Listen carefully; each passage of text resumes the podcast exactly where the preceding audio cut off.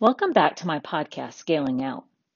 Someone on my team said recently, you know, consulting is like psychology. And boy, are they right. Just check out my podcast topics over the last seven months, and you'll find a number of psychological topics like caring, curiosity, listening, authenticity, and humility. These are what someone else actually rebranded from soft skills to essential skills. In order to be successful as a consultant, yeah, sure, you need to understand the technology, but being hands on keyboard really only gets you so far.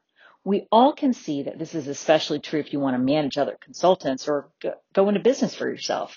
But some might think it's a stretch to say this is required of all technical consultants.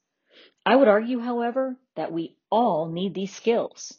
In order to talk to our customers, we must understand where they're coming from when they make requests by being curious and caring. We must gain their trust by listening and being authentic. We must deliver authentically. Many of these skills cannot be trained, but must be practiced. Get feedback from other team members by asking specific questions on how you are doing. Rather than asking, do you have any feedback for me? Ask, I'm practicing my listening in order to improve. Do you think I did a good job listening to the customer today? What should I do differently next time?